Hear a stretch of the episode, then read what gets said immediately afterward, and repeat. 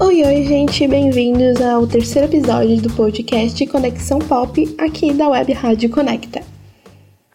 E hoje a gente vai vir com um programa mais diferente para vocês, e ele vai ser uma entrevista com a autora do livro Para Sempre 29. Então aqui a gente vai conversar sobre o livro, sobre a rotina de escrita dela, sobre bastante coisa, vai ser num formato bem de bate-papo, então espero que vocês curtam bastante. Eu vou falar um pouquinho antes sobre o livro para vocês saberem do que se trata mais ou menos. Então, o livro é sobre a Maia, é a protagonista do livro, né? E ela tá prestes, falta alguns meses para ela completar 30 anos de idade e ela percebe que a vida dela é monótona, chata e cheia de rotina. Então ela simplesmente sai da casinha com essa crise dos 30 e o amigo, melhor amigo dela, Nicholas, faz uma listinha de para ela de coisas, de 30 coisas para ela fazer antes dos 30. Então ela começa a fazer tudo dessa lista e é uma loucura atrás da outra. Então, aqui nesse bate-papo a gente vai saber um pouquinho como surgiu a ideia, como foi escrever essa protagonista completamente maluca, mas também é melhor, uma das melhores protagonistas que eu já li e Acho que vocês vão gostar bastante do livro, tá? Então, vamos passar para o bate-papo com a autora Mari Muni. Antes de começar aqui o bate-papo, eu já quero pedir desculpa para vocês, mas como todo mundo sabe, né, a gente está trabalhando aqui de casa, aqui da Rádio Conecta. Então, todas as entrevistas, tudo que a gente está fazendo é tudo de casa. Ou seja, a, a entrevista que eu fiz hoje, ela foi. A gente fez por vídeo chamada e eu gravei aqui direto do meu celular, né? Acabou dando alguns probleminhas e por fim acabei tendo que gravar direto do meu celular. E foi como deu para fazer por enquanto, mas a gente está estruturando ainda para trazer mais conteúdo legal com uma qualidade um pouco melhor para vocês, mas ainda está sendo tudo muito bem estruturado, né? Então, aqui onde eu moro, a internet não é tão boa, então às vezes vão ter algumas interferências, vai travar o, o, áudio vai travar um pouco às vezes daqui da, do bate-papo que eu fiz com a, com a Mari. Então, é só isso, gente, tá? Então, dá de entender praticamente tudo, mas algumas coisas vão dar interferência por conta da conexão, tá? Então, uh, o áudio, como não tá, foi gravado aqui direto do celular, né? Então também não tá 100%. Mas é só isso, espero que vocês gostem bastante. Dá de ouvir direitinho, então é isso, vamos pro bate-papo. Bom, primeiro eu queria é, agradecer por te ter tido esse tempo de vir falar comigo um pouquinho, né? Dar essa entrevista. Principalmente que eu, eu, gosto muito de prestigiar os autores nacionais, né? Sendo autora nacional também, a gente sabe o trabalho que é a gente sabe né, a dificuldade que às vezes acontecem no meio do caminho que aparecem. Exatamente. então a gente vai funcionar bem como um bate-papo mesmo, né? E a gente vai ah. fazer essas perguntas que o pessoal fez, algumas perguntas que eu preparei aqui, e conversar um pouquinho da tua trajetória, sobre o livro Para Sempre 29, que é o meu favorito. Eu já li todos os teus, mas é o meu favorito. E é o que eu vou estar falando hoje nesse programa do podcast. Então, ah, é isso. Uh, antes de entrar no assunto do livro, eu queria saber um pouquinho da tua trajetória como escritora, como tu começasse. Ai, olha, eu, eu, eu não tenho datas. Uh, porque na verdade, eu aprendi a ler e a escrever quando eu tinha dois anos, que a minha avó me ensinou. Eu era muito, muito pequena. Uh, eu sempre li, sempre sempre tinha um livro perto de mim, se fosse áudio, porque tinha fita cassete, eu botava fita cassete e escutava antes de dormir, ou então eu lia, e sempre fui muito apaixonada pela literatura. E sempre escrevi. Eu sempre utilizei a escrita como uma forma de escape, eu sempre tive diário. Às vezes era um caderno que eu colocava algum pensamento que aparecia, que para mim era muito importante. Uh, e outro dia, vasculhando coisas antigas assim que eu tenho aqui em casa, eu descobri que eu escrevi um livro sobre uma bruxa quando eu tinha 9 anos. E né, eu não imaginava, nem lembrava disso.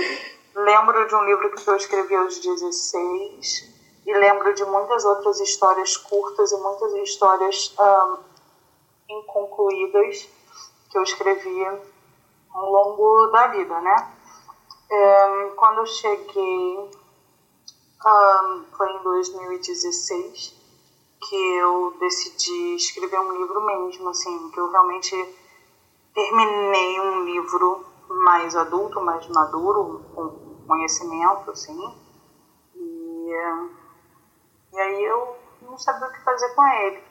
Mandei para minha melhor amiga, que é uma pessoa brutalmente honesta, e ela adorou e me forçou a botar Notepad, então coloquei o livro no Notepad e, e deu super certo. Eu confesso que assim, o Notepad não é meu lugar, tá? Não é onde, ah, eu gosto de postar livro, tanto que eu quase nunca posto nada lá. Mas foi lá que eu tive coragem, assim, de mostrar um pouquinho do que eu faço.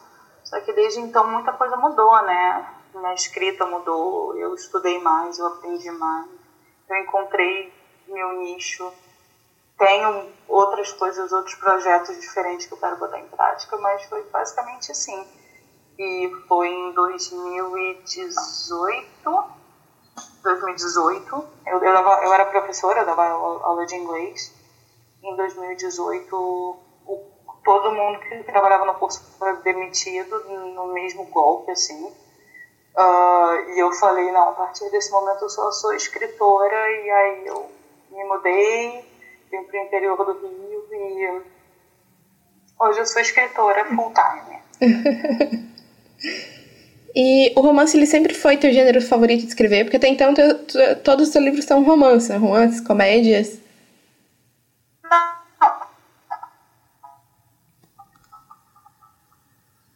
De escrever, eu não, eu não leio muito romance. Eu leio, eu leio mais fantasia, eu leio mais policial. Eu leio romance. Eu gosto muito de literatura infanto-juvenil. Eu, enfim, eu viajo, eu leio muito clássico, leio filosofia e, e romance nem sempre eu, eu leio romance. Tive uma fase que eu estava gostando muito de romance, mas nunca foi o meu gênero de leitura preferido, apesar de ser o de escrita preferido. e agora entrando um pouco mais no assunto do livro, né, o Para Sempre 29, ele é um livro romântico, mas com bastante tons de comédia, né? E ele ao mesmo tempo consegue abordar um assunto que eu acho sério para os jovens de hoje, né, que é a famosa crise existencial dos 30. Então, como foi abordar esse tema de uma forma assim tão espontânea, tão gostosa de ler?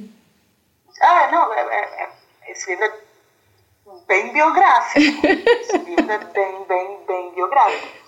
Eu comecei a escrever esse livro faltando sete dias, sete meses, doze dias e não sei quantas horas para o meu aniversário de 30 anos. É, e muitas cenas que acontecem no livro, como por exemplo a cena do blowjob, a cena do aeroporto, várias cenas, várias cenas desse livro aconteceram comigo durante a minha vida. Então esse livro é bem biográfico, ele, ele foi uma forma de, de escapar da minha crise dos 30. eu confesso que eu tive que parar de escrever o livro e só consegui terminar depois de eu ter completado 30 anos. Nossa! Eu confesso que quando eu li esse livro, eu tenho 23 anos, quando eu li esse livro, eu decidi que eu tinha. Eu entrei numa crise dos 30 antes de ter 30, faltando bastante para os 30, né? E eu acabei criando uma lista para mim diante dos 30. Minha psicóloga disse: Júlia, então cria para antes dos 24, né? Dos 30 tá muito longe ainda.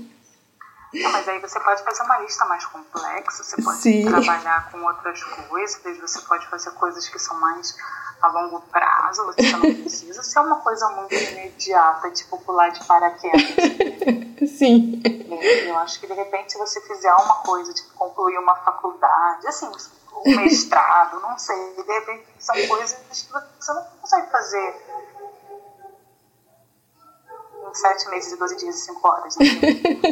Sim. Mas eu acho muito legal a ideia de você ter feito a sua lista. Depois você me mostra a sua lista. Mostra. Pena que ela ficou em stand-by, né? Veio a quarentena e eu. Bah, minha lista vai ficar pra a lista ah. dos 25 mesmo. É, sim, verdade. 25 é, Você vai ter uma lista de 25 antes dos 25. Aham. Uhum. E a protagonista, Maia, eu sou fiquei apaixonada pela protagonista, né? Ela tem uma vida, assim, bem cheia de rotina, né? Uma vida mais parada e tal. até que ela chega perto dos 30 e dá essa surtada, ser enlouquecida e vai atrás de coisas diferentes para a vida dela, né? Até, bom, até que ela chega no amor também.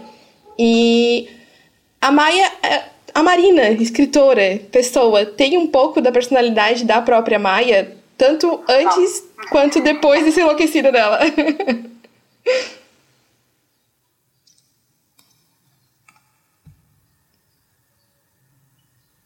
Por mais que cenas do livro tenham da Maia, não é nada parecido comigo. A Maia é muito. Eu sou muito. Ah, de pegar e resolver. Se eu tenho um problema na minha frente, eu pego e resolvo. Não consigo ficar com ele ali. E eu nunca conseguiria ficar infeliz por tanto tempo que nem a Maia ficou, entendeu? Eu sou muito mais proativa que a Maia nesse sentido. Mas ela é maravilhosa, assim. Eu acho que ela representa muito as pessoas, uh, muitas mulheres dessa, dessa idade que, que, que têm medo, que, que, que vivem um momento diferente. E aí você se compara com a sua mãe, com a sua avó, com a sua tia, que já são casados, que já tiveram, que, né? Já na sua idade já tinham casado, já tinham tido filhos, porque 30 anos é muito velha para ter filhos, tem que ter vivido com 20 e poucos anos, entendeu? Poxa, mas eu tenho 30, e agora? E, e você, e, e, hoje em dia eu acho que a maturidade está vindo um pouco mais tarde do que vinha antigamente. Né? Hoje você não precisa ser tão maduro assim aos 30, pelo contrário, você, a, a maioria dos trintões hoje, hoje em dia são bem imaturos, e, e eu acho que ela representa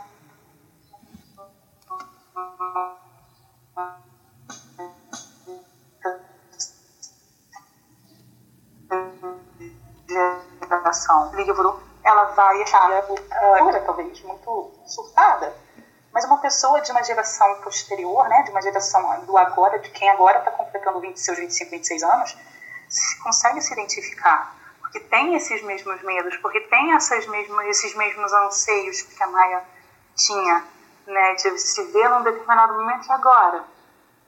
Eu não sou casada, eu não tenho filho.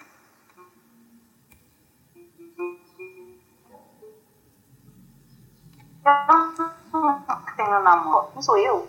Entendeu? Aí é uma existencial muito, muito justificável, eu acho. Né? Sim. Não, a Maia, ela representa, nossa, demais, assim, eu me identifiquei completamente com a Maia, assim, acho que não teve nenhum ponto do livro que eu não tenha me identificado com a Maia. E, e, e, que bom que você se sentiu assim, né? Esse, esse, é realmente o objetivo de você chegar naquela pessoa e falar assim, gente, podia ser eu. né? Mas uh, até quem não. Eu já tive feedback de pessoas que falaram que realmente que não passaram por essa crise, que são muito mais bem resolvidas que a Maia mas que elas conseguiram entender esse ponto de vista. E essa pergunta do o que é ser gente grande, uhum. né? Quando que você amadurece é uma coisa que ninguém sabe é, responder. É difícil você dar uma data exata, né? Assim, ah, uma precisão. Sim. E olhadinha aqui. E tem o Nicolas, né? Meu Deus, como eu, eu fiquei apaixonada apaixonada demais pelo Nicholas.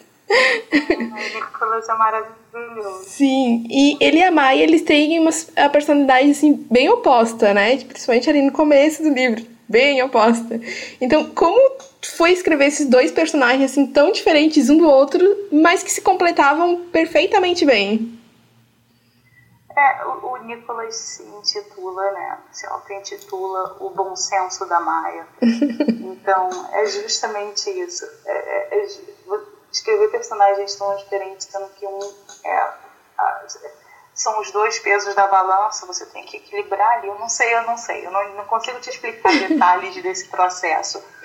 Mas o que eu te digo é que o Nicolas, ele era o que a Maia precisava ouvir. Ele falava o que a Maia precisava ouvir. Ele, ele, ele era o motor que, que ia ajudar a mexer as engrenagens ali dela, sabe? Eu acho que todo mundo tem algum amigo ou amiga que sempre fala coisa certa na hora certa, ou fala coisa errada na hora certa também, mas é, ele, vai, ele vai muito nessa vibe de tentar um, ajudar a Maia E ele conhece a Maia melhor do que ninguém, então muito melhor do que ela mesma se conhecia, porque ele observava, ele ele ele estava ali do lado, sempre prestando atenção no que estava acontecendo. Então, sei lá, o Nicolas para mim ele é maravilhoso. Sim. Eu acho que todo mundo se apaixonou pelo Nicolas quando leu o livro, não todo tem mundo como. se apaixonou pelo Nicolas. O Nicolas não, não recebeu crítica. A Maia recebeu crítica de dramática, de surtada, mas o Nicolas. A Maia era um pouco surtada, mas o Nicolas compensa. Os comentários sempre são assim. Mas... Quem não gostou da Maia gostou do Nicolas. Quem não tem surto, né? É impossível achar um ser humano que não seja um pouquinho surtado. Ah, eu acho super normal. Uhum. E assim, eu acho que a Maia é muito normal. Ela Sim. é muito normal, em todos os sentidos ela é normal no jeito que ela pensa, ela é normal no jeito que ela se veste, ela é normal fisicamente, porque ela não é a pessoa mais, oh, meu Deus.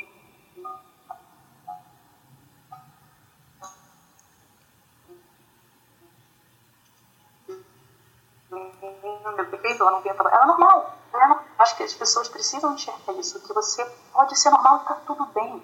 Não é porque você não é normal que coisas maravilhosas não vão acontecer com você. Você não precisa ser espetacular em tudo sabe? Você não precisa ser o mais inteligente da faculdade, nem o mais popular da escola. Não, você pode ser normal, está tudo bem, a sua vida vai continuar, sabe? Se você se esforçar, ela vai ser boa do mesmo jeito.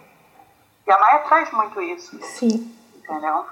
É muito importante essa questão da normalidade, porque, principalmente na literatura, mundo que a gente lê são muitos, né? Eles são assim, uau, uau, é o cara mais lindo do universo, uau, é a mulher mais linda do universo, uau, é o emprego mais, sabe, com um salário maior do universo. Cadê o normal? Onde, onde você achou normal aí no meio dessa, dessa coisa imensa, né? Sim. E essa coisa normal é importante, inclusive, pra gente, leitor, conseguir se identificar com o personagem, né? Porque como a gente vai se identificar com uma personagem que é a pessoa mais popular, é a pessoa mais de tudo, né? Não tem identificação. É muito por aí. É muito por aí. Ela tá ali representando a galera do meio termo, entendeu? Sim. Você não precisa nem ser mais bonita, nem ser mais feia, nem ser mais gorda, nem ser mais magra, nem ser mais alta, nem ser mais baixa, nem ser mais chique, nem ser mais pobre. Você pode ser normal. Sim. E tá tudo bem, exatamente isso, tá tudo bem. Ela representa o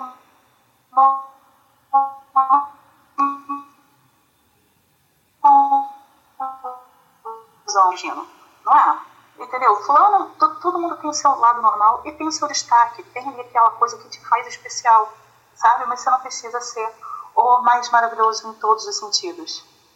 Sim, exatamente. E tu falou, né, que a ideia acabou surgindo porque tu também passou por essa crise dos 30, mas de onde, de que ponto tu chegou e disse, não, eu vou escrever essa história? De onde surgiu? Qual foi a faísquinha que precisava para te surgir essa história?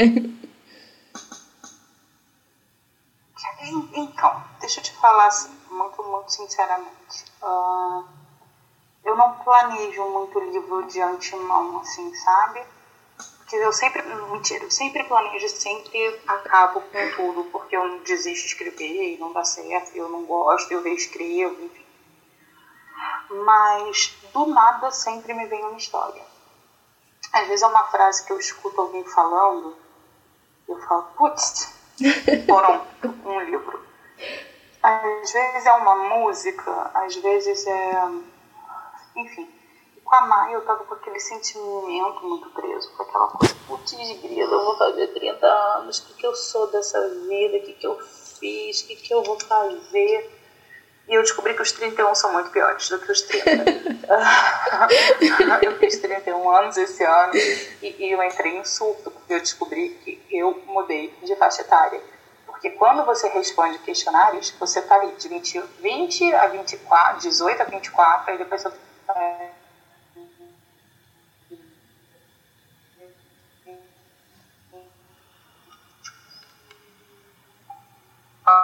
para 30 e depois categoria do 39. Se eu tiver outro, porque eu praticamente posso ter 39 anos, perdi 8 anos da minha vida, entendeu? Então eu entrei numa crise muito pior. O 30 tu ainda tá perto do 24, o 31 tu tá perto do 39, aí ferrou. Aí é quase 40. Aí isso.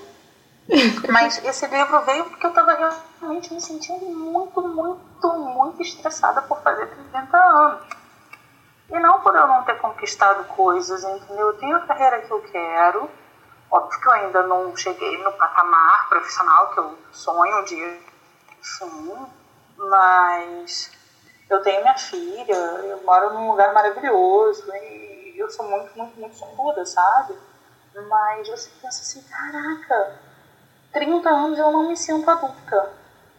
Entendeu? Eu compro caneca, blusa de Friends, entendeu? E, e, e, sabe? E leio a seleção e assisto Masterchef, entendeu? Essa sou eu, caraca. Putz, eu não sou adulta, eu não posso ser adulta. Apesar de eu ser mãe, pagar conta e tal, e dirigir, ter um carro, eu não sou, eu não sou adulta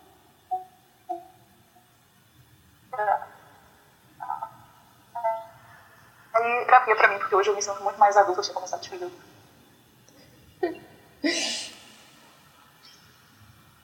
Acho que todo mundo tem essa fase, né? Tipo, eu tenho 23 anos, né? Meu Deus do céu. Começando ainda em tudo, mas ainda assim, para mim, passa muito isso. E imagino que na cabeça de muito jovem, né? porque a gente coloca na nossa cabeça, a gente introduz. Na verdade, a sociedade acaba introduzindo na gente, né? E com 30, tu precisa ter filho, ter um carro, tá pagando tuas contas tranquilamente e tá podendo ir, ir viajar pra Disney. É isso. Parece.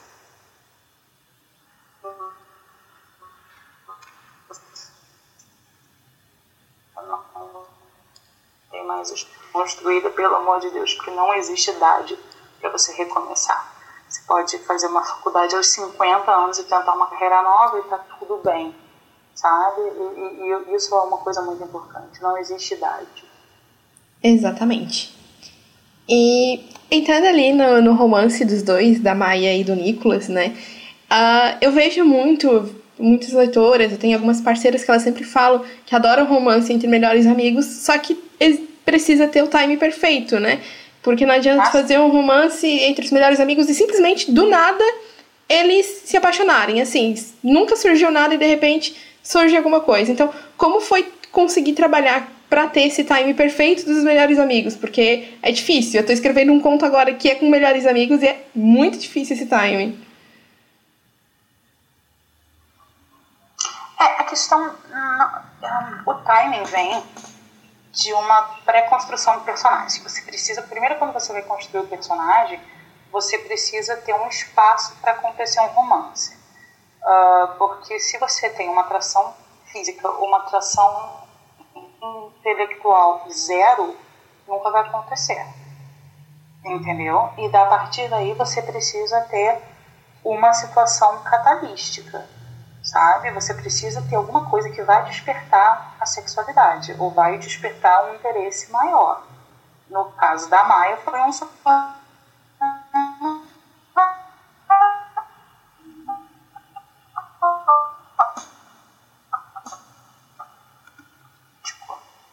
Nicola foi uma coisa. Só que ela, ela não sabia como encarar isso, porque era muito novo para ela.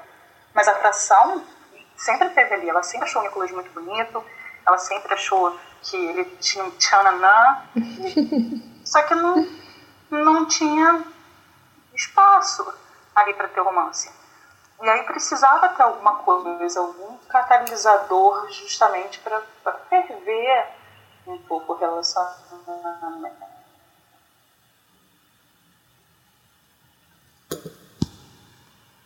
Desculpa, tá dando uma travada aqui de vez em quando. Mas sim, escrever essa, esse tipo de paixão assim é, é difícil. Eu vejo direto é, leitoras falando sobre isso, né?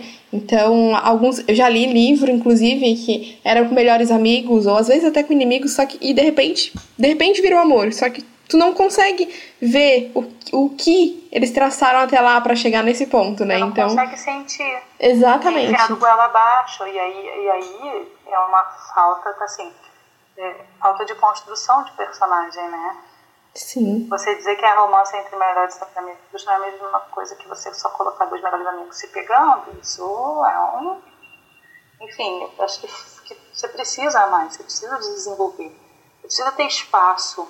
E aí, e aí, por isso que quando o livro é muito erótico e trabalha com o erotismo do início ao fim, você não tem muito espaço para ter o desenvolvimento do relacionamento entre melhores amigos.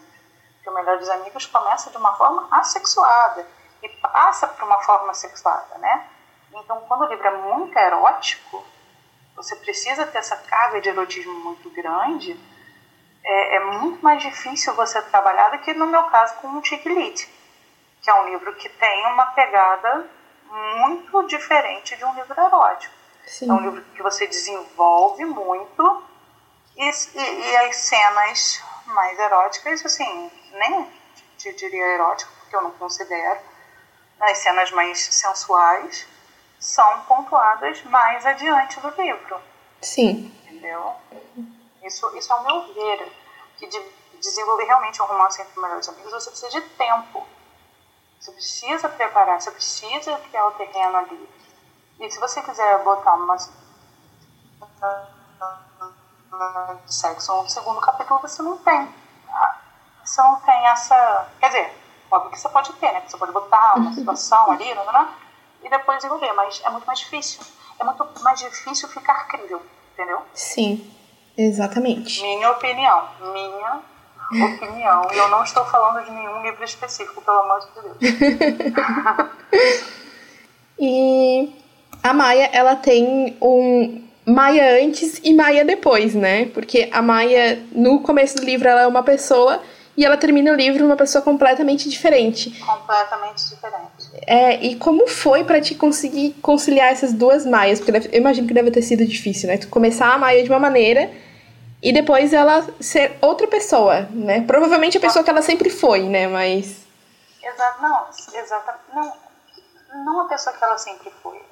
Exatamente, ela se tornou uma Maia nova. E para isso você tem o desenvolvimento da história inteira, porque ela não mudou.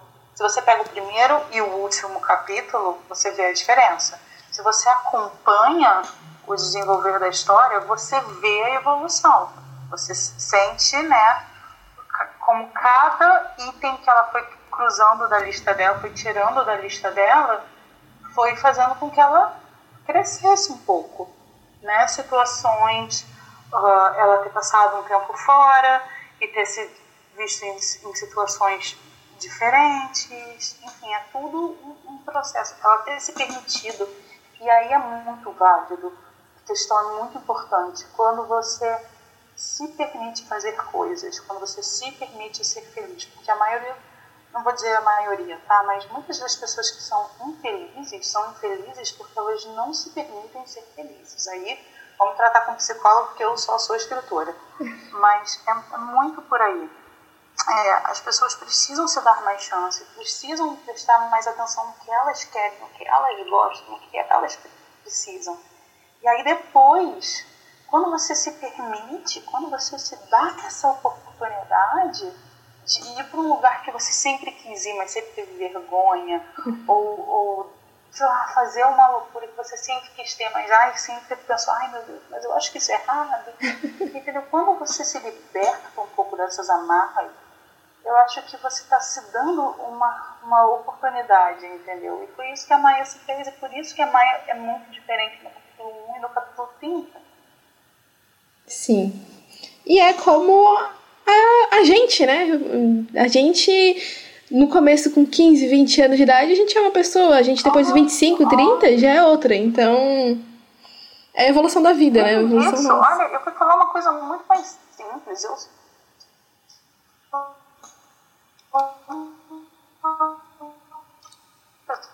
sou diferente da Mariana, que era em fevereiro, março, depois que começou isso tudo, eu, nossa, mudei demais. Sim, exatamente.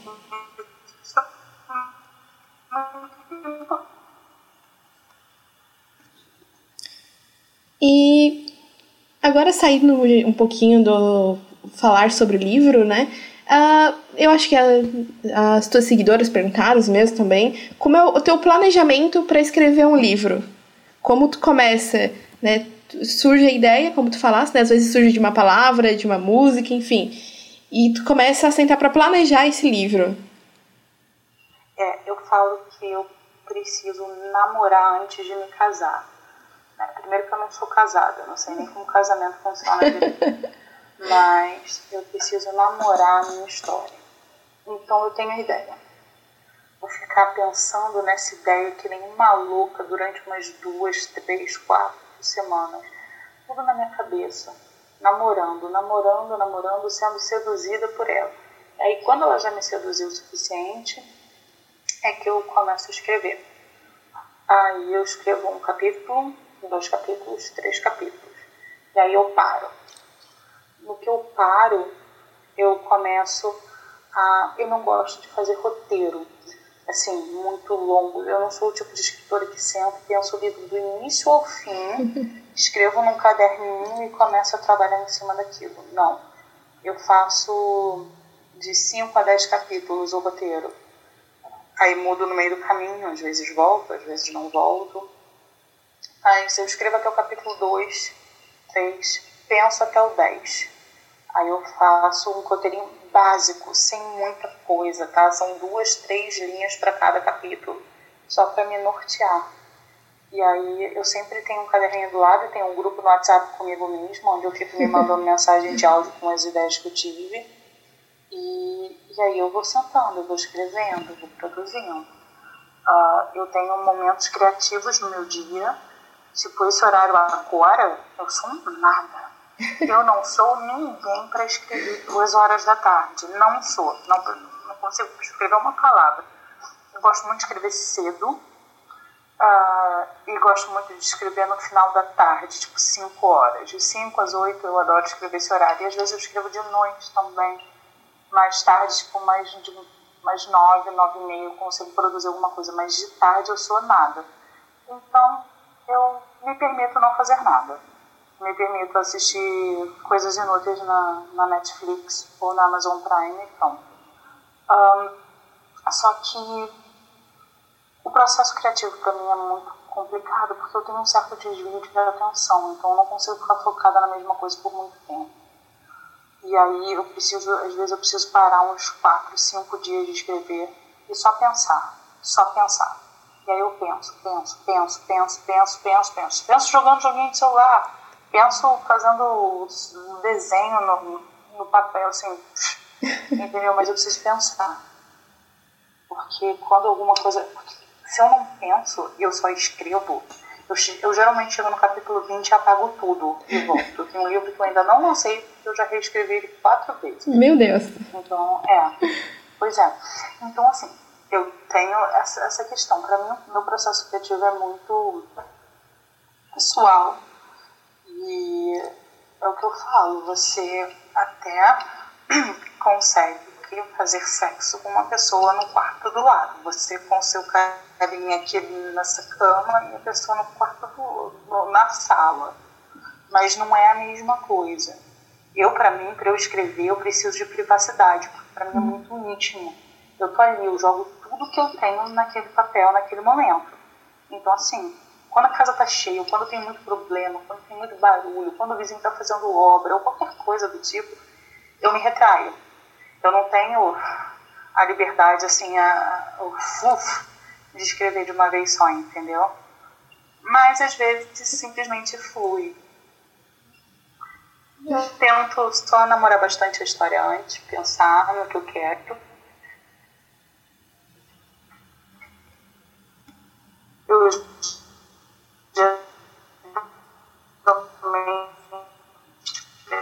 penso no fim da expectativa, então tá tudo certo. É, eu acho que o processo criativo é, é, pessoal, é muito pessoal de escritor para escritor, né? Então, eu já vi escritor que tem um horário regrado para conseguir fazer as coisas, né? Eu, pessoalmente, eu funciono melhor já de madrugada, de tarde, do período ali da tarde até de madrugada eu funciono perfeitamente. De manhã eu não consigo pensar em nada, até porque estou dormindo de manhã.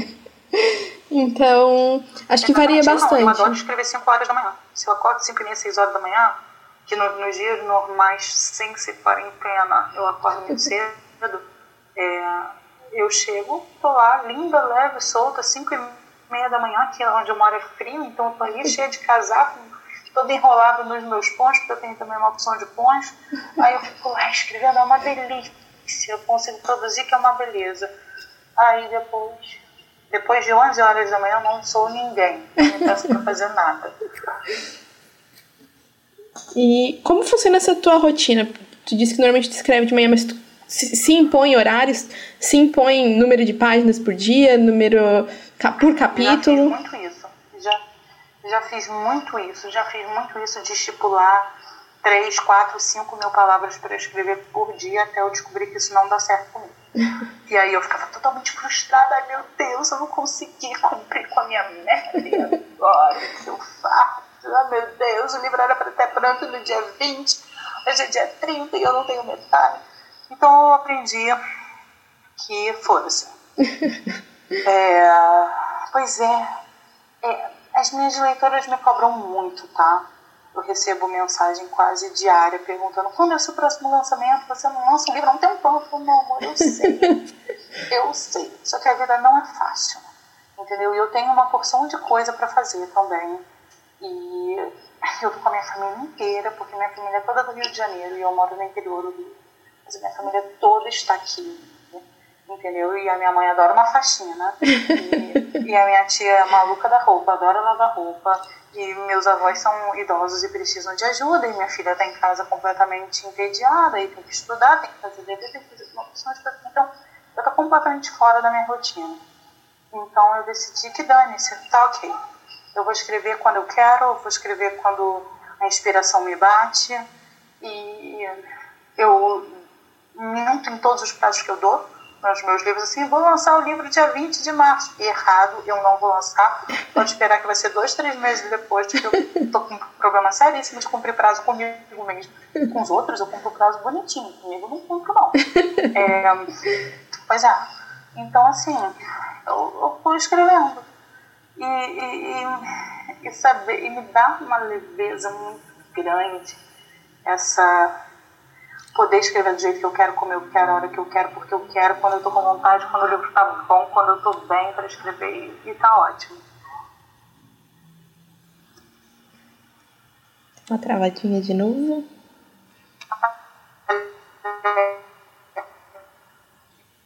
Eu, então talvez, vamos sair daqui desse e começar outro.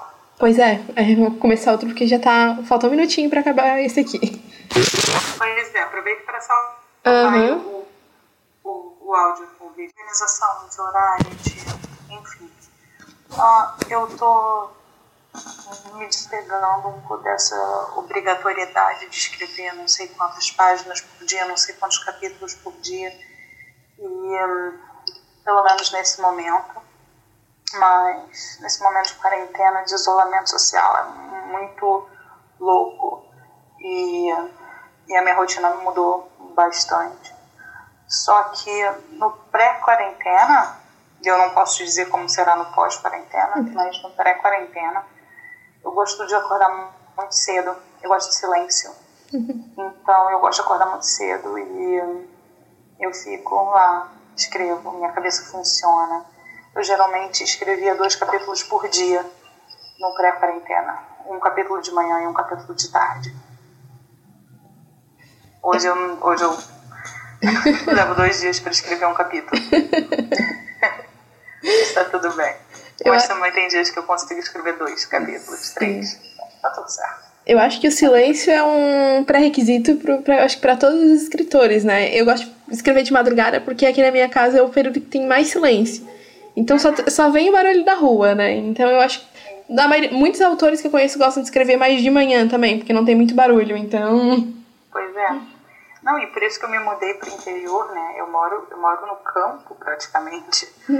É, eu moro numa rua que quase não passa carro, quase não tem vizinho. É, eu moro de frente para um, uma montanha, assim, para uma colina verde, então... É, eu moro bem no interior, é muito gostoso, muito mais tranquilo um paraíso para escrever, né? É, quando eu vou pro Rio passar uma semana assim na casa da minha mãe, é, eu pego meu computador, vou pro terraço do prédio dela, que lá não pega internet nem nada. E, e é, como eu te falei, eu tenho um certo desvio de atenção, eu, eu tenho um problema em concentrar nas coisas. Uh, então, eu se eu estou sem internet, eu produzo muito mais do que com internet. Eu, por exemplo, desabilitei todas as notificações do meu celular. Então, assim, eu não sei quem me mandou mensagem. Hoje eu nem vi meu WhatsApp ainda, então tá, tá ali, desligado. Não, não piscou, então eu fiz que não recebi mensagem. É a melhor forma. Pois é, normalmente para te escrever, é, tu foge um pouco dessa, das redes sociais, da, desabilita as mensagens, coloca o celular totalmente no silencioso, esquece ele, escreve. Não, não, eu não posso. Eu não posso porque eu tenho uma filha. E se ela é. tá na escola, eu tenho que estar com o meu celular ligado do meu lado, se acontecer alguma coisa, eu tenho que atender. Porque aqui onde eu moro, sou só eu e minha filha. Então eu não tenho nenhum contato, segundo contato de emergência, entendeu? tipo, se não conseguiu falar comigo, ferrou. Minha filha morre na escola. mas, mas é.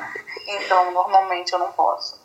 Uh, mas eu tenho alguns aplicativos, eu uso aquele, eu esqueci qual o nome, é o Marinara, que você faz tempo de concentração de 15 minutos, tem o, o da árvorezinha também, que você tem que fazer uma floresta. Já viu esses aplicativos? Nunca vi, mas Eles... já me interessei. então, é, são maravilhosos. Eles têm é, tempo de concentração. Ah, é o Forest, que é floresta, né? Então, assim, hum. você tem tempo de concentração. E aí, ele você marca ali, sei lá, quanto é o tempo, seu tempo de concentração? Você quer 15 minutos de concentração e 5 minutos de intervalo. Então, você basicamente se concentra durante aqueles 15 minutos e espera ansiosamente o plim, entendeu? De quando o, seu molho do o seu pomodoro ali está pronto. Ele faz isso em 15 minutos o molho fica pronto, em 15 minutos a sua árvore cresce na floresta, e se você não, se você usar o celular durante esse tempo, a sua árvore morre, fica morre, morta para sempre na sua floresta. Você, é, é, muito louco e eu, eu acho o máximo. Eu boto 15 minutos de concentração, aí você pode botar 20, 25, depende de você. Uhum. Mas para mim 15 minutos é muito mais do que suficiente. Eu não consigo ficar 15 minutos focado em uma coisa só. Então é bem útil para mim. E entrando nas perguntas que as, tuas, que as tuas seguidoras fizeram, qual o teu livro favorito que tu escreveu? é difícil, né?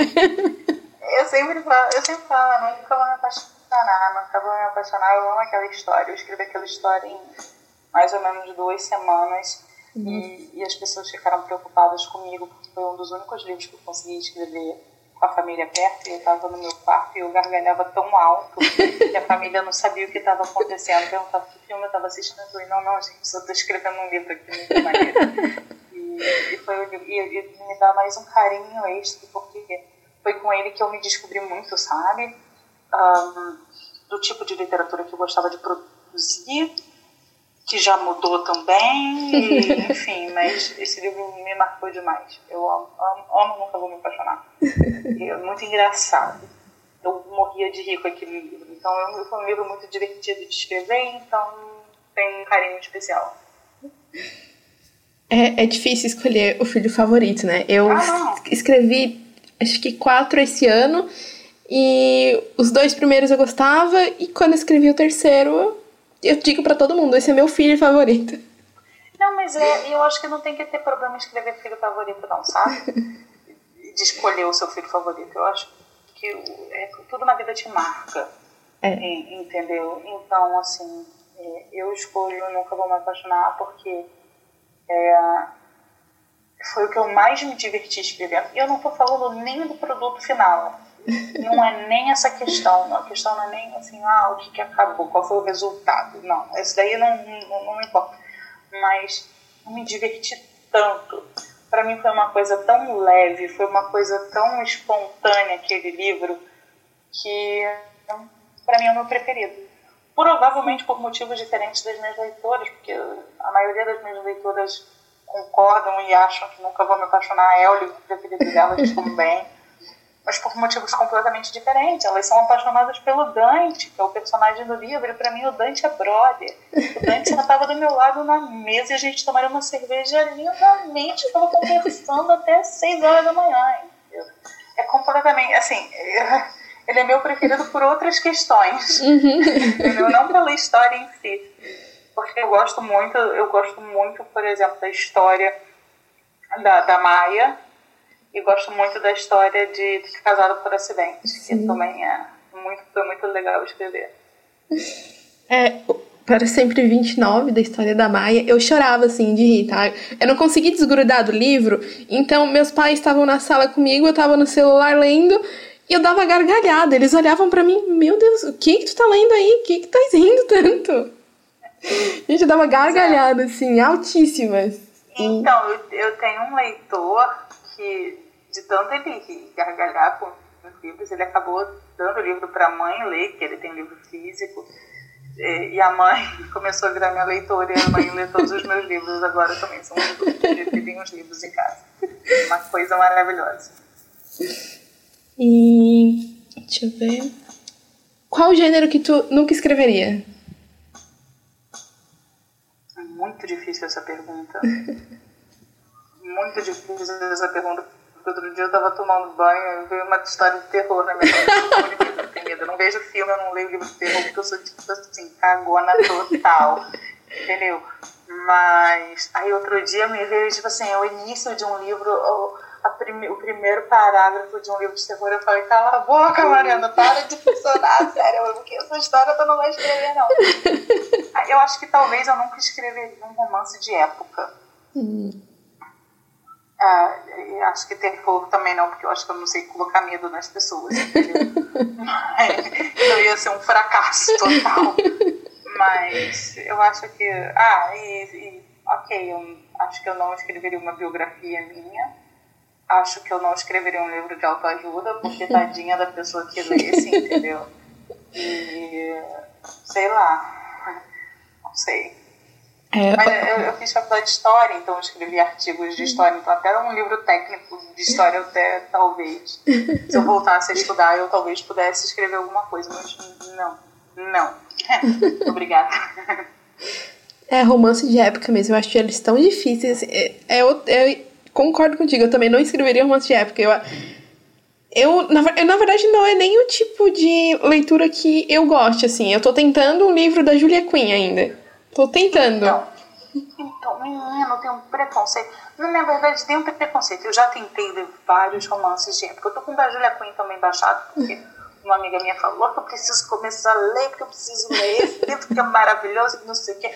Mas eu tenho várias coisas. Por eu ter feito faculdade de História e, assim, né, ter lido muito, estudado uma porção de coisas de, de época, enfim. É, quando eu leio um livro cheio de gíria, com vocabulário bem atual, só faltando falar nem guindaste, entendeu? Mandar uma coisa dessa no livro. E aí só bota uma água e um vestido e acha que é um livro de época, pô, isso me incomoda demais. Sim. Então, é, eu preciso de uma coisa um pouco mais trabalhada, um pouco mais desenvolvida, um pouco mais profunda no quesito história. Eu preciso que o livro realmente traga o comportamento da época, eu entendeu? Porque senão, para mim, eu não vejo motivo de ler um livro de época e botar a pessoa com a água, sem se depilar, entendeu? E aí, sei lá, me incomoda. Sim. É, o que, pessoalmente, né, pra mim me incomoda em livro de época é a época. Porque eu gosto de livro atual, livro moderno, com linguajar jovem, com então eu acho ótimo. Por exemplo, eu adoro filme de época. E nada do que me incomoda em livro de época me incomoda em filme de época, por exemplo. Entendeu? Tipo, a ausência de banhos. Entendeu? Ok, no filme eu não tô nem aí. Porque tudo é tão bem trabalhado, você tem todo um visual, toda uma explicação, tudo. E aí, beleza. Agora, hum, um livro de época que a pessoa não, não, não usa nem o mínimo vocabulário, tipo assim, não tenta nem ser educadinha no esgoto. Outro dia eu tava, vi um print de uma de uma página do livro, né? E a pessoa achando o livro maravilhoso. E eu olhei e falei, gente do céu, que terrível, que coisa horrorosa, eu nunca leria esse livro na minha vida. Mas eu acho que é questão de gosto também, é. entendeu? Uhum. E, e, e, se, se eu não. Eu, por, provavelmente, se eu tivesse que escrever um romance de época, eu não estaria afim de fazer toda a pesquisa que a pessoa tem que fazer. Então, por isso é. que eu nem tento. Exatamente. Entendeu? Eu não, nem tento, porque eu não quero. e dicas de produtividade dessa quarentena, porque é difícil, né? Eu, às vezes, eu sento não, não sai nada, nada, nada, nadinha mesmo, né? Então, então aí que tá. Um, depende de que tipo de escritor você é, tá? E aí agora eu vou falar uma coisa que muita gente não concorda, eu não tô nem aí. É, o, escritor geralmente zela muito pela sua criatividade e deixa o lado técnico de lado. Como se para ser escritor você não precisasse de técnica nenhuma. Uhum. Isso para mim é errado, tá? Eu acho que a criatividade é vital. Sem criatividade você não escreve um livro. Sim. Porém, quando você tem uma técnica, ela te ajuda a andar para frente em tempos que você está parado, tá? Por exemplo, tem dia que eu não estou afim de escrever nada, então eu posso tentar um método Snowflake, por exemplo. Então, não sei se você conhece, é, é o floco de neve, né? Então, você coloca lá uma frase, aí você vai, vai crescendo, vai virar um parágrafo, que vai virar, tipo assim, por exemplo, Maria foi ao baile. Aí você vai crescer. Maria foi ao baile numa sexta-feira com vestido. Aí você vai crescer mais. Maria foi ao baile numa sexta-feira com vestido porque sua mãe pediu que ela fosse. E você vai crescendo a história. Entendeu? Você vai de uma gota para um oceano. É um método. Não, não é muito que eu gosto de usar, mas enfim. Tem vários métodos de escrita. Então, para um escritor que está no momento de travado, primeiro, respeite seu momento. Se está um pouco travado ali, respeita, vai, vai buscar criatividade de outras formas, vai ler, vai ver série, vai fazer desenho, vai dar estrelinha. Faça o que você quiser. Mas. Uh, a técnica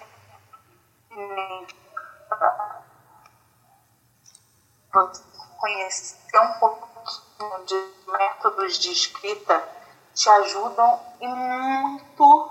Vou ver o livro. É que deu uma travadinha aqui.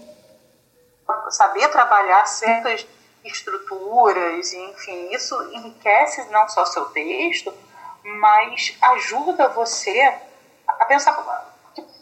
Um exemplo, eu Teve um dia que eu estava lendo um livro, eu, se você me perguntar da história, eu não sei falar nada, mas eu achei as estruturas, assim, né, das, frases tão maravilhosas, eu estava analisando a estrutura de frase. E eu tenho um melhor amigo, que ele também é mó nerd de português, apesar dele ser doutor, tá fazendo doutorado em história. E aí eu pego as coisas e mando pra ele, Joãozinho, Joãozinho do céu, olha que estrutura deliciosa, olha que coisa mais sexy da porra. Um livro sobre nada, entendeu? Mas aí eu fiquei conversando sobre estrutura. E aí você tem uma estrutura assim legal que você tem na sua cabeça, putz, eu vou poder usar aquela estrutura agora. Aí você vai e bota ali, aí parece que as coisas são. Então, por mais que a criatividade seja maravilhosa, imprescindível e sem ela um escritor não existe, ter um pouquinho de técnica, ter um pouquinho de conhecimento faz com que você vá para frente. Então, assim, meu, minha dica nesse momento de quarentena, que você não sabe o que fazer, vai no YouTube, procura técnicas de escritas, entendeu? De escrita, dá uma olhadinha, vai dar uma estudada, aproveita para estudar, aproveita para ser melhor. Galera que fica na mesmice para sempre não evolui, Sim. entendeu? E, e, eu acho que evoluir faz parte. Isso é muito, uma coisa muito minha. Sempre mais, sempre querer mais, sempre saber mais, entendeu?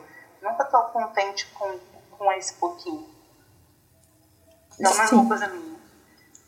Sim, não, concordo plenamente. Assim, logo de cara eu tava. Tinha uma rotina bem regrada de escrita, né? Porque atualmente eu tô só, só escrevendo também. E quando começou a quarentena, assim, deu um, um bug não, na minha cabeça. Só. Olha só, eu vou te interromper aqui porque você Pode. fala, eu tô só escrevendo, assim, só como se fosse pouco. Entendeu? Valorize esse que você, você. Nunca diga que você é só uma escritora. Eu sou só escritora hoje. Não valoriza isso. Eu, hoje eu sou escritora o tempo inteiro. Hoje eu não faço nada além de escrever, entendeu? Valoriza essa parte, por favor.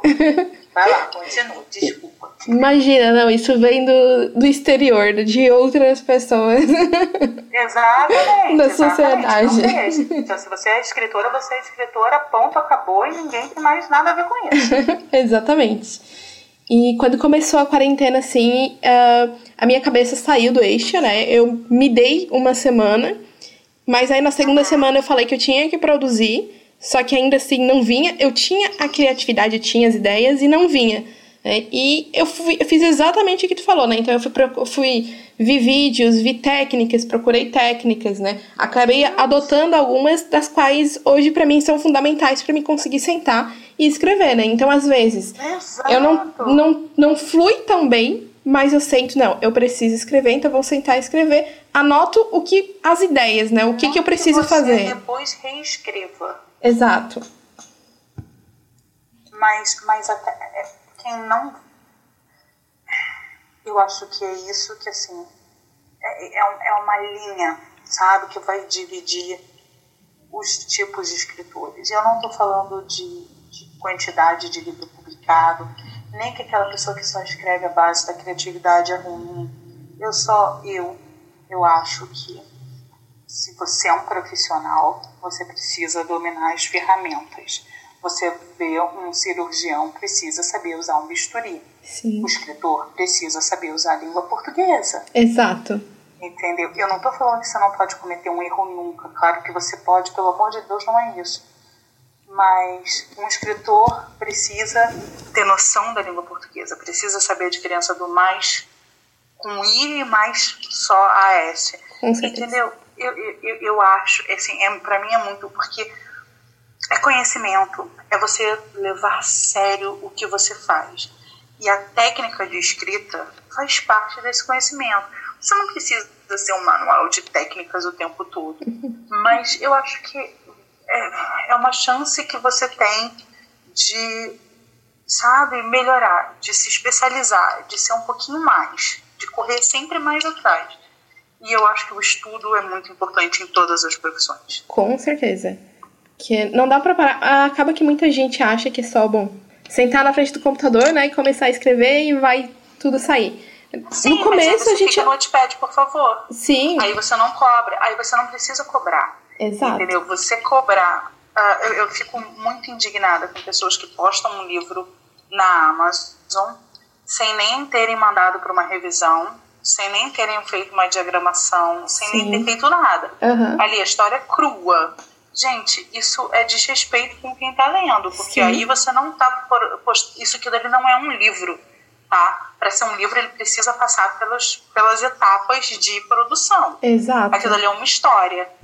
E a pessoa não compra uma história, a pessoa compra um livro. E a Sim, partir do momento que a pessoa está comprando um livro, ela está querendo comprar uma coisa com início, meio e fim, diagramado, que, que dá, facilita a leitura, sem todos os erros de português. E, sim, e, e isso é uma coisa muito importante. sim. E eu acho, que, eu acho assim, sinceramente, que os escritores brasileiros estão mudando muito nessa direção. Então, Isso é uma coisa muito boa. As pessoas estão prestando muito mais atenção, estão buscando. Claro que ainda tem aqueles que estão não estão nem aí para nada, né? sim. Mas a maioria procura uma revisão legal, procura um copy desk legal e eu acho que é isso, é isso. Vamos, vamos crescer, né? Vamos tirar esse estigma de que a literatura brasileira, principalmente a literatura de entretenimento brasileira, é um lixo. Pelo amor de Deus, ela é maravilhosa, tem muita coisa boa. Sim. É, eu, eu pessoalmente, ultimamente, ando lendo muito mais autor nacional, até porque eu acho que tem que dar um pouco mais de prestígio, né? A gente fica o tempo todo com, com grandes autores de grandes best-sellers e a gente acaba não dando conta, não dando, percebendo os autores incríveis que a gente tem aqui, no nosso território aqui, né? Então, Sim, e eu concordo muito. e tem muito autor, às vezes, que se perde um pouco. Não sei se às vezes tá iniciante, né? Eu lembro, eu sou. Eu, Júlia Escritora, hoje sou uma pessoa completamente diferente da Júlia Escritora em, em janeiro, né? Então, vai muito do crescimento do autor, mas tem autor, às vezes, que acaba ficando parado, que, como tu falou, manda o livro seco pra Amazon, né? Coloca. não faz uma capa legal. A gente sabe que o livro vende pela capa, é a nossa, é a nossa porta da frente, né? Então. É, Tem mim, muito disso. Assim, agora eu vou falar da opinião minha, que vende o título, pra mim é o título. Que vende o livro, pra mim é o título, não Também, é a capa. Eu sim. não tô nem aí pra capa, pra mim é o título. Eu vejo os dois, assim, ó. Se eu vejo um livro É, que eu assim, não. é, é, pra, é pra muito, é uma questão muito pessoal, Pessoal, mas é é. falo, tem a Divina Trindade, né? Sim, Que é capa livre sinopse. Sem essa Divina Trindade, você não vende livro. exatamente. Então, eu vejo o título e vejo muito a capa, né? Então, eu vejo os dois. Se normalmente se um dos dois já não me atrai, já não não compro o livro, não pego ali na Amazon, não para mim não dá, né? É. Não, eu, eu concordo com você. E essa questão de você ter um trabalho é muito importante, até porque uh, uma coisa que te ensina muito escritor, uma coisa que ensina muito ao escritor é a revisão do livro. Quando o livro volta da revisão, faça questão de ler cada um dos das alterações, cada uma das alterações que o revisor fez, porque ali estão os seus erros, aprenda com eles. Sim. Aprenda. Olha, porque. E aí você vai estar, pô, por que, que ela tirou essa vírgula daqui? Pergunta para ela. Sim. Sabe? Se você tiver um, um, um, revisor acessível, pergunta: você corrigiu essa estrutura aqui três vezes, o que, que tem de errado com ela? Ou então vai no pai Google, entendeu? E uhum. vai lá e pergunta, procura sobre o uso da vírgula. Enfim, olhar os seus erros e corrigi-los é, é evolução. É, você tá ali, você quer aprender. De repente, no próximo livro, você não vai cometer o mesmo erro do outro. Sim. E tem o feedback do, dos leitores, né? Que Sim. acaba. Nossa, evoluindo demais a gente. Eu escrevi uma história no começo do ano e hoje eu vejo, pelo feedback dos leitores, que poderia ter trabalhado de outra forma algumas, alguns outros Mas você começou a, a, escrever agora em janeiro? É, eu já tinha vários livros escritos que eu vinha escrevendo hum. fazia uns três anos. E só que eu não tinha coragem, assim, de publicar, sabe? Eu tinha aquele medo de exposição e tudo mais. E aí, em janeiro, na verdade, em dezembro, eu decidi publicar, né? Então, mandei para revisão. Como eu, eu trabalho com, com design, com diagramação e coisa e tal, então a capa e a diagramação eu pude fazer, né? Mas. Foi assim, foi bem diferente, né? Porque eu trabalhei de uma forma que hoje eu já não trabalho, que eu não consigo mais desenvolver uma personagem. Mas foi uma história que eu escrevi faz dois anos, mais ou menos. É, mas isso faz parte. E Sim. você vai ver que daqui a mais alguns anos você vai ser completamente diferente do que você é hoje. Exatamente. É. E, e, graças a Deus. Sim. E aí é que é bom. Sim. Se você continuar a mesma pessoa, quer dizer que você não está aprendendo nada. Exatamente. Entendeu? Porque ninguém é perfeito. Sim. Então, se você não mudar, quer dizer que você abraçou aquele seu erro ali, você tá ok, eu tô bem com ele. Exatamente. E, e aí isso quer dizer que você não está tentando melhorar, que você não está tentando crescer, que você não está tentando ser uma escritora melhor do que você foi ontem. Eu acho que isso faz parte. Sim, com certeza. Faz parte da gente, principalmente como escritor, conseguir ter essa evolução, né? Conseguir crescer. Uhum. Porque a literatura, como, bom, todas as profissões, né? Ela muda. Né? Então, o que Sempre. ontem vendia... Tudo muda. Exatamente. O que ontem vendia, hoje talvez não venda mais tanto, Hoje está saindo de penca na Amazon a literatura erótica, o... todo esse é, tipo de você, literatura. E dentro da literatura erótica você tem as modinhas. Aí você Sim. tem o CEO, aí Sim. você tem a babá, aí você tem o pai solteiro, e aí você, aí você tem todas essas modinhas. Sim. E, e aí cabe a você querer fazer parte da modinha, de repente, e aí eu acho super válido, tá? Eu, eu não critico quem escreve um livro de CEO só para ter um nome reconhecido ali para pegar leitor para mais outros livros. Eu acho que é digno. Sim. Eu acho que faça o que quiser, entendeu? Se a sua história que veio na sua cabeça é a história do CEO, escreva a história do CEO e tá uhum. bom. E ninguém tem que encher o saco por isso, não. Mas ah, é muito importante também você abraçar o seu nicho, você conhecer o seu nicho, aquilo que você gosta de escrever. O que, que eu, por exemplo, é, eu sempre disse que. Ai, cabelo na minha boca. É, eu sempre disse que eu preciso escrever com humor. Entendeu? Eu preciso. Eu preciso, eu preciso ter aquele momento sarcástico, eu preciso ter o irônico, eu preciso, eu preciso escrever, eu preciso me divertir escrevendo, senão eu tô. não tô fazendo certo. Isso é uma coisa muito minha. Tá? Cada hum. escritor tem um pensamento, né? Tem um, uma ideia diferente do que quer fazer. E, e agora eu estou escrevendo um livro que eu não dei nenhuma risada em nenhum momento, estou ficando preocupada. a gente muda, a gente muda. Então, Mas eu acho que vai muito por gênero também, né? Eu tô. Eu atualmente eu tô no gênero romance, né? Não é o meu gênero favorito, porque eu prefiro muito fantasia, eu gosto muito do gênero fantasia sempre, da minha adolescência, escrevia mais esse gênero, né? Uhum. Mas, Legal. além de ser vendável, é um romance eu gosto também, né? Então, Varia muito. Eu tô escrevendo um livro de fantasia agora que eu também gosto muito de pôr um pouco de comédia nos meus livros, ironia. Eu amo ironia em livro, né? Sarcasmo mesmo. E. Eu preciso, eu não sei escrever sem. Aham. Uhum. E... Pra mim é imprescindível. Exatamente. E nesse de fantasia também não dei risada nenhuma, não. Tem sarcasmo, mas um sarcasmo do tipo mal, né? Mas varia muito de história para história também, né? Então. É, e eu acho assim, não tenha medo de mudar nunca. Sim. Nunca. Nunca. Porque a sua criatividade muda.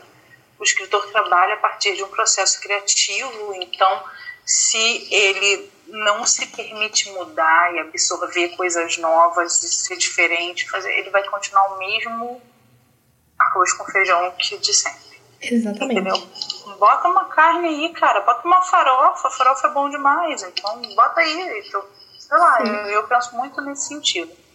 E até para conseguir se destacar, né? Porque se tu ficar o tempo todo exatamente da mesma forma de escrita que tu sempre escreveu, exatamente na tua zona de conforto eternamente, nada contra a zona de conforto, né? Zona de conforto vende também, se tu gosta de ficar na zona de conforto, à vontade. É, mas a gente cresce, assim como os nossos. vão aumentar os nossos leitores, vão aumentar quem a gente vai atingir, né? Então. Uh, é, eu falei assim, é, eu tenho um grupo de leitores no WhatsApp. E a gente estava conversando, eu falei, gente, estou muito preocupada com esse livro novo que eu estou escrevendo, porque ele não tem nada a ver com o que eu escrevo normalmente. Não, ele não é um romance sexy. Não, ele não tem cenas mais apimentadas. Não, ele não tem comédia. Não, ele não tem nada. Não, ele não é um romancezinho com um casalzinho. Não, não é nada disso. Eu tô falando assim, ai meu Deus, o que eu faço agora? Eu vou perder todos os meus leitores. Olha, acho que não, eu, eu já tô, eu tô muito curiosa. Muito curiosa mesmo. tô louca pra um spoiler no teu Instagram nele. então, daqui a pouco eu vou. Daqui a pouco eu vou. Se tudo der certo. Se tudo der certo.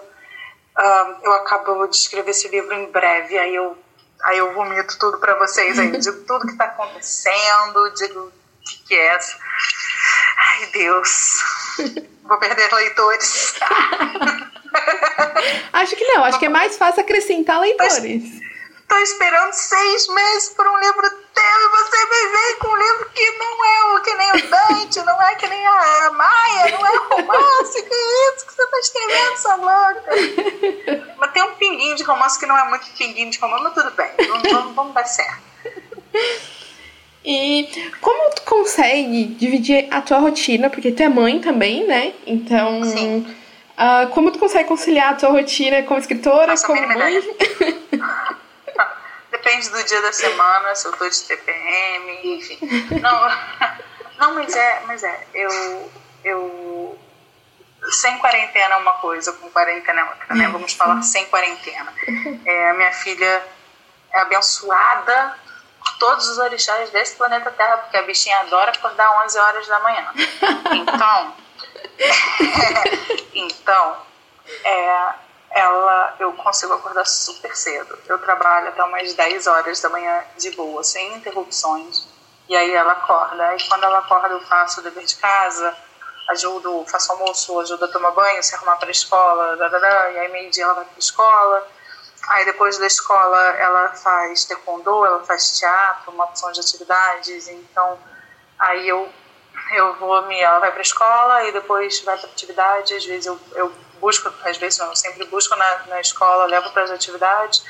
Enquanto ela está nas atividades, eu tô no café escrevendo ou fazendo alguma coisa e enfim, do meu jeito, entendeu? É, é isso. Mas eu gosto muito por isso que eu acordo sempre, acordei muito cedo e escrevi já de manhã, porque é bem mais fácil para mim. Sim. Porque minha filha tá dormindo. e mudou alguma coisa, quer dizer, mudar mudou, né? Mas dentro da tua rotina, que já era mais em casa e mais, mais dentro de casa em si, o que mudou dentro dela com a quarentena? Gente, Além de eu tudo. vivia o isolamento social. Porque eu sou, primeiro que eu sou antissocial e depois que eu sou escritora. Ou, ou, seja, eu tenho que trabalhar dentro de casa, quieta, sozinha no campo. Então eu sempre fui super isolada, entendeu? Eu era mãe que aparecia só depois das atividades, porque minha filha saía da escola, as atividades que ela fazia, uma era dentro da escola, outra era do lado da escola, então, tipo, eu sempre fui a mãe que aparecia nas reuniões, entendeu? E nas festas. Tinha alguns amigos que eu socializava um dia da semana, quarta-feira, depois do teatro da minha filha, a gente saía para comer pizza. Mas, enfim, é, eu sempre fui muito antissocial, eu sempre fui muito reclusa, eu sempre fui. Eu tenho meus amigos e, e, e eles. Eu gosto de encontrar com eles uma vez por mês, assim, entendeu? Não precisa nem ser todo dia. E, o, o padrinho da minha filha, que é meu melhor amigo, assim, a gente se fala quase todo dia. E aí ele vem falar comigo, ele, pô, tu não me responde, cara. Eu falo, João, eu tô com preguiça. Eu não quero responder. Eu acho engraçado essa sua mensagem, mas não tô com vontade de responder. Eu sou uma chata pra responder as pessoas. E aí, só que assim, eu quero voltar pro meu isolamento social, porque minha família toda veio para aqui, para minha casa, que eu, como eu moro afastada do centro, é, afastada da, da, cidade grande, entendeu? A minha família toda tá aqui, meu avô, minha tia-avó, minha tia, minha mãe, minha filha, todo mundo dentro de casa, entendeu? Então, assim, isolamento social, por favor, volta, entendeu? Por enquanto, eu não tô em isolamento social. Eu nunca tive tão lotada de gente ao meu redor quanto agora. Então, por favor, isolamento chegue para mim. Uh, eu acho que é isso de pergunta. Uh, não sei se quer dar alguma dica para atores, atores, autores que estão iniciando agora. É, ó, as minhas dicas são estuda, porque estudar nunca é demais. É, cuidado com o que você fala nas suas redes sociais. Uhum. Aceita crítica e aceita crítica calado, porque ninguém é perfeito, todo mundo tem espaço para melhorar. E quando você toma um. Agora não, Bia. Quando você toma uma avaliação negativa, você. Só um segundo. Uhum. Bia, não sei do que, que você tá falando. Do teatro, mãe. Não sei, filha. é, é, assim, é assim, tem que ser. Sempre tem uma interrupção. É eu até me perdi, mas enfim, estudem. E quando você receber uma crítica, aceita. Nem todo mundo é obrigado a gostar do seu livro. E eu, o que eu acho mais chato é o autor fazendo textão no Facebook porque tomou uma avaliação negativa e não concorda. Sim. Não, fica quietinho. Primeiro, seu livro não é o melhor livro do mundo. o de ninguém é. Porque existe uma coisa chamada opinião. E essa daí, meu amor, ninguém ninguém se mete, entendeu? Cada um tem sua opinião e pronto. E, e, é fácil de você entender isso, sabe? Assim como você tem, você ama Crepúsculo, eu odeio Crepúsculo e tá valendo. tá tudo certo sempre. Então o leitor, como consumidor do seu produto, ele pode gostar dele ou não. Uhum. Assim como você pode gostar ou não de cachorro quente, caramba, e tá tudo certo. O que não dá é para você ficar cheio de arrogância no Facebook reclamando que fulano, ai, mas ele falou, ele me deu uma estrela, não levou em conta todo o uhum. trabalho que eu tive durante meses para escrever o livro. Ok, o problema é seu, ele não gostou. Absorve isso, que dói menos, entendeu? E, e, e as pessoas tem muito medo de crítica. Se parar para pensar, a, a, crítica te faz bem, ela te fortalece. Sim, com certeza. Sabe? Nem todo mundo vai gostar do seu trabalho, lide com isso. Assim como você não gosta do trabalho de todo mundo que você viu. Você gosta de todas as músicas que você ouviu, você gosta de todos os filmes que você viu, você gosta de todos os livros que você leu. Não. Algumas pessoas querem expressar e elas têm o direito de expressar. E é muito chato o autor que fica reclamando no Facebook.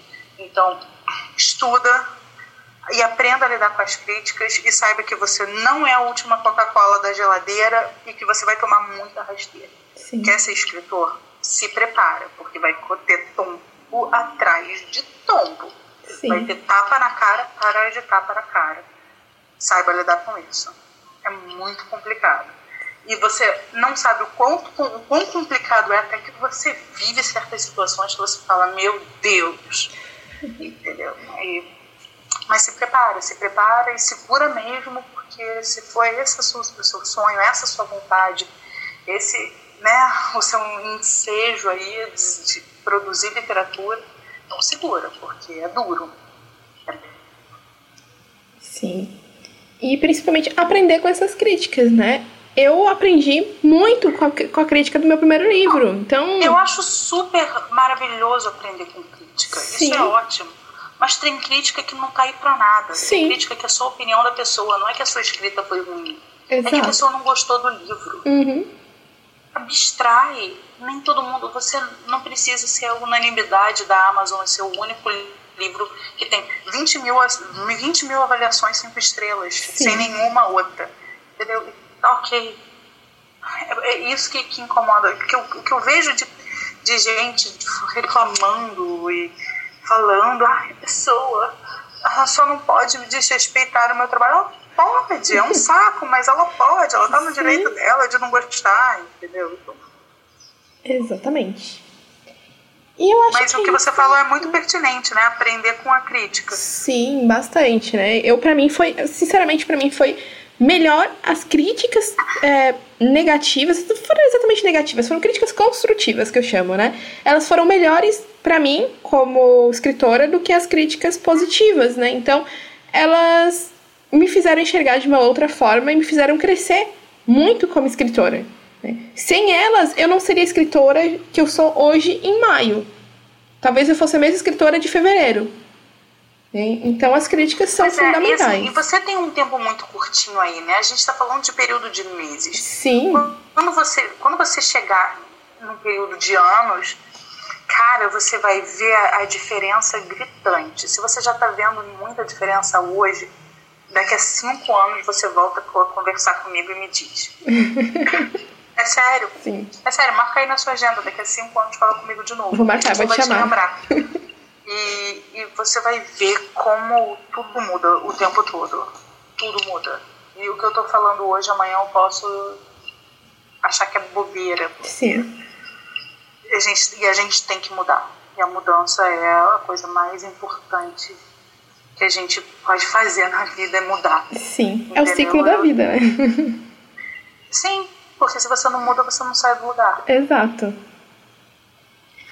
Então é isso, tá? Eu queria te agradecer de novo, porque esse bate-papo foi muito legal. A gente ficou mais de uma hora aqui.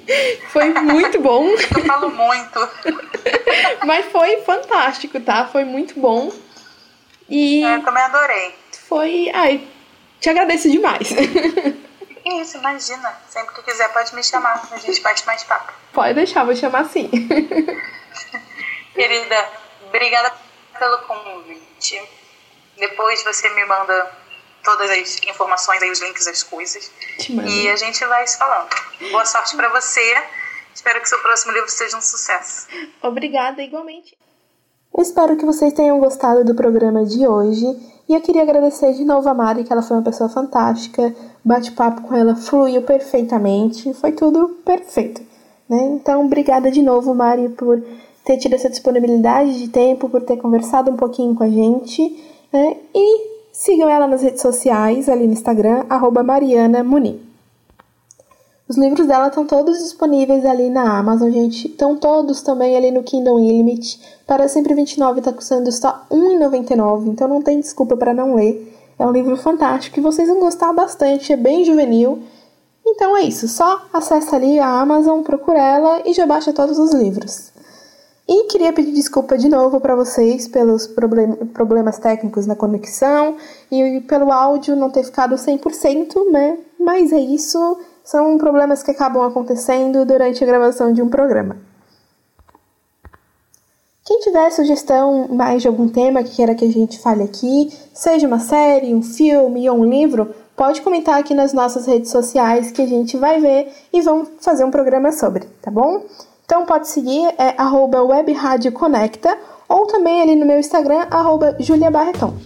Então é isso, até a próxima e espero que vocês tenham gostado desse programa. Tchauzinho!